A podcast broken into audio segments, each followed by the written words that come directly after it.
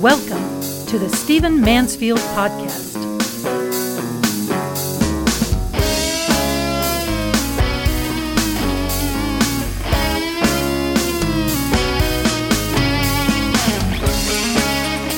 Well, welcome to the Stephen Mansfield podcast. It's great to have you with me.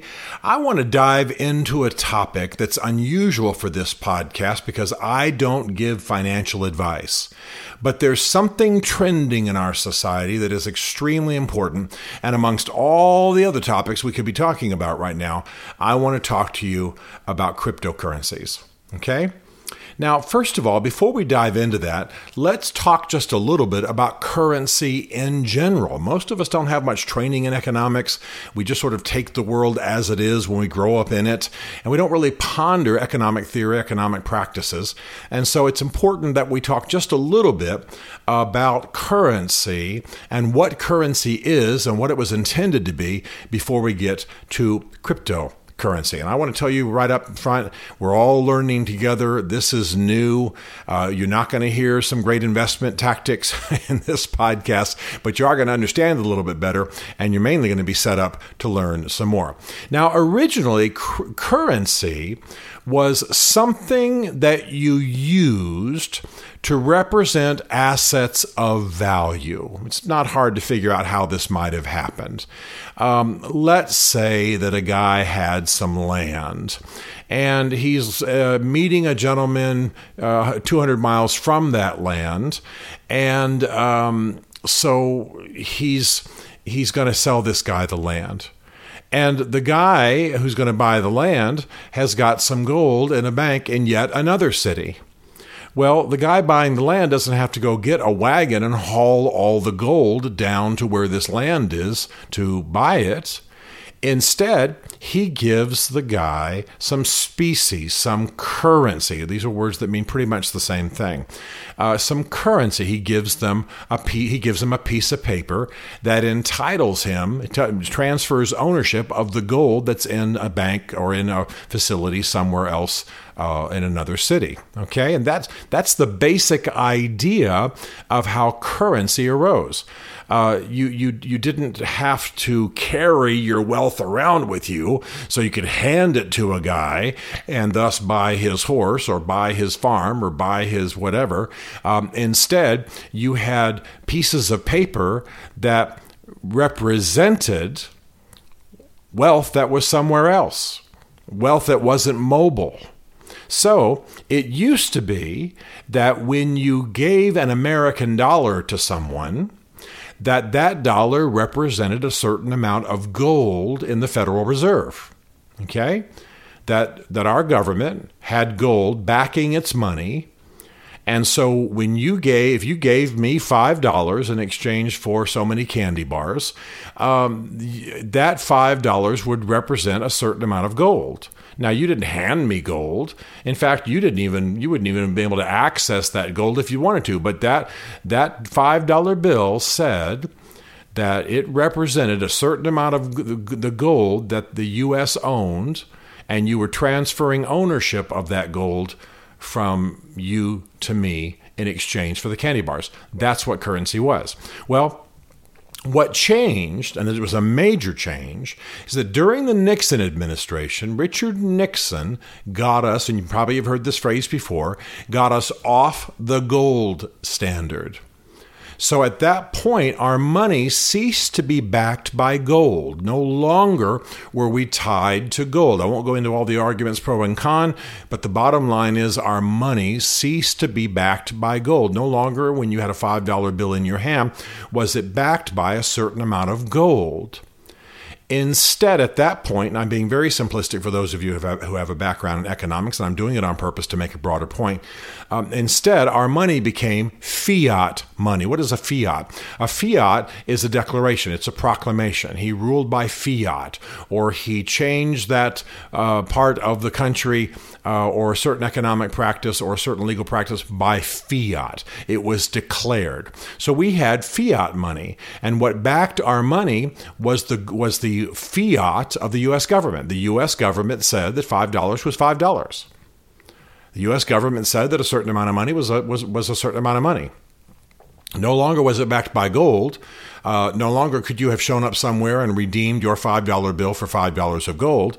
Instead, uh, now money had value because the U.S. government backed it and said it was valuable. Okay, now that's a very important transition, and it also leads us directly to cryptocurrency. Okay, so bear in mind during the Nixon administration, the early 70s, Richard Nixon's administration took U.S. currency off the gold standard from that moment on, our money was worth what the US government said it was. And that explains a lot of modern economics, by the way.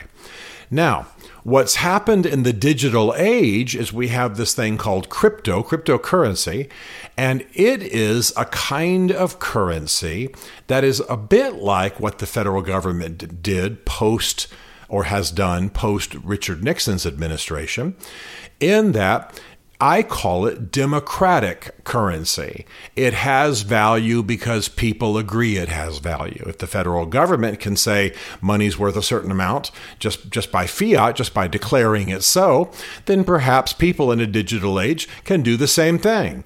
Let's have Mansfield currency or XYZ currency, and let's all agree that it's equal to $2 or whatever. I mean, I'm being hyper simplistic.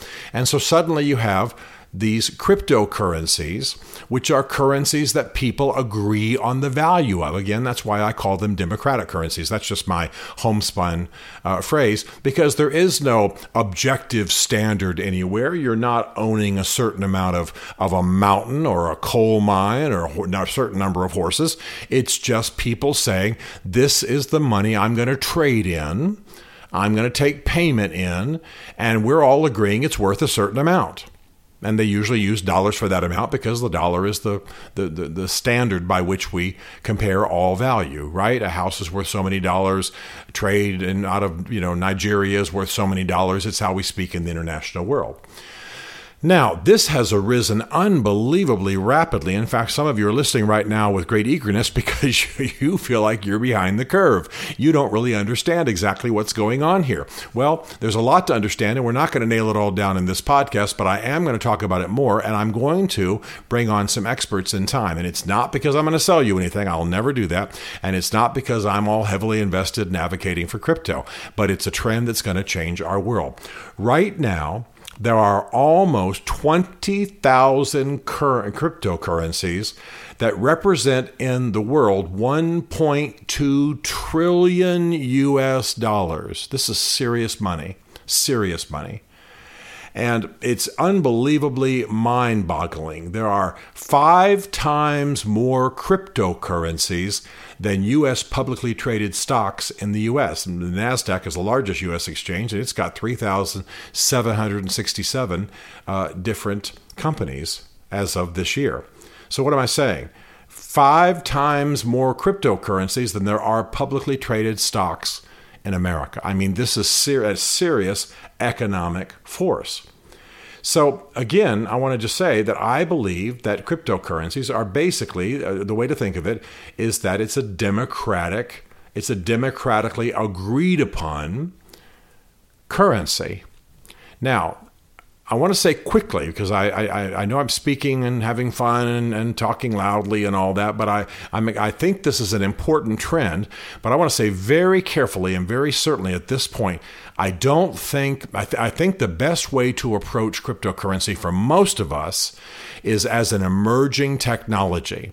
And when technologies are emerging, whether you're talking about space travel or cameras or computers, in the early days, there are missteps, there are mistakes, there are bad inventions, uh, and, and the, you're in for a wild ride if you get in too heavily. I think that cryptocurrency is something that is going to shape our world. For those of you who are younger, it's going to have a dramatic impact on what you do and how you live. But I want to caution you. I want I think you ought to see it as a new and emerging technology and not dive in heavily. I'm sure you're aware that in the same way that people are selling off other stocks, Bitcoin is down 38% here of late, just in the last few weeks. Ethereum is down 48%, and Cardano is down 62%. These are all cryptocurrencies. 62%. Crypto, I want to say it clearly, is not safe. It's not a safe haven, okay? It's not a hedge to inflation, which of course the dollar is suffering right now. But it is an important technology because in our digital age, and given that our currency is only a few clicks away from what from what crypto is, I mean our, our, our American money, our US dollar, it basically only has value because somebody says it does, since we came off the gold standard. Well, now people are taking it in their hands to say, well, if the federal government can do it, I can do it too. I'm going to start a currency. And if I can get enough people to agree to its value, then we can have our own markets and we can use this more rapidly and we can exchange, exchange currency via, you know, digitally, via the internet and other formats. So, if you were hoping I was going to give you great investing advice and great certainties about crypto, I'm not. I'm here to explain it a bit. I'm here to say it's definitely a trend that's going to continue. It's definitely something that's going to shape our world. We're unsure of it yet. It's scary right now because it's taken a massive decline, even greater uh, than the decline of the dollar or the stock market, uh, or uh, far beyond the rate of inflation of late. But it's going to change our lives. The best way to think of it is as an emerging technology. Be careful but I also want to say learn, pay attention, grow. This is going to change things. And if nothing else, you want to know what you're talking about and what you're what this means, just to be cautious and to urge caution amongst other people. The young in particular are diving into crypto heavily, thinking it's new, thinking it's a break from the man, you know, the government systems that they oppose. And in fact, lots of money is being lost right now because people are going in too heavily, too early, or perhaps in some cases, uh, some stars have even negotiated their contracts to be paid in cryptocurrencies, and they've suffered for it. It hasn't gone well for them. But it's, I want to say it one more time it's a trend that's going to shape our world, it's going to mature, it's going to evolve and it's got some very interesting features to it. One of the reasons I'm a little bit interested in this is I, as many of you know, I spend a week a month uh, on campus at Palm Beach Atlantic University in West Palm Beach, Florida. And while I'm there at this point, still, I just live in a hotel for the week. So I was in a hotel, and there was a massive cryptocurrency going on uh, right there in West Palm Beach with beautiful convention center right there on the water.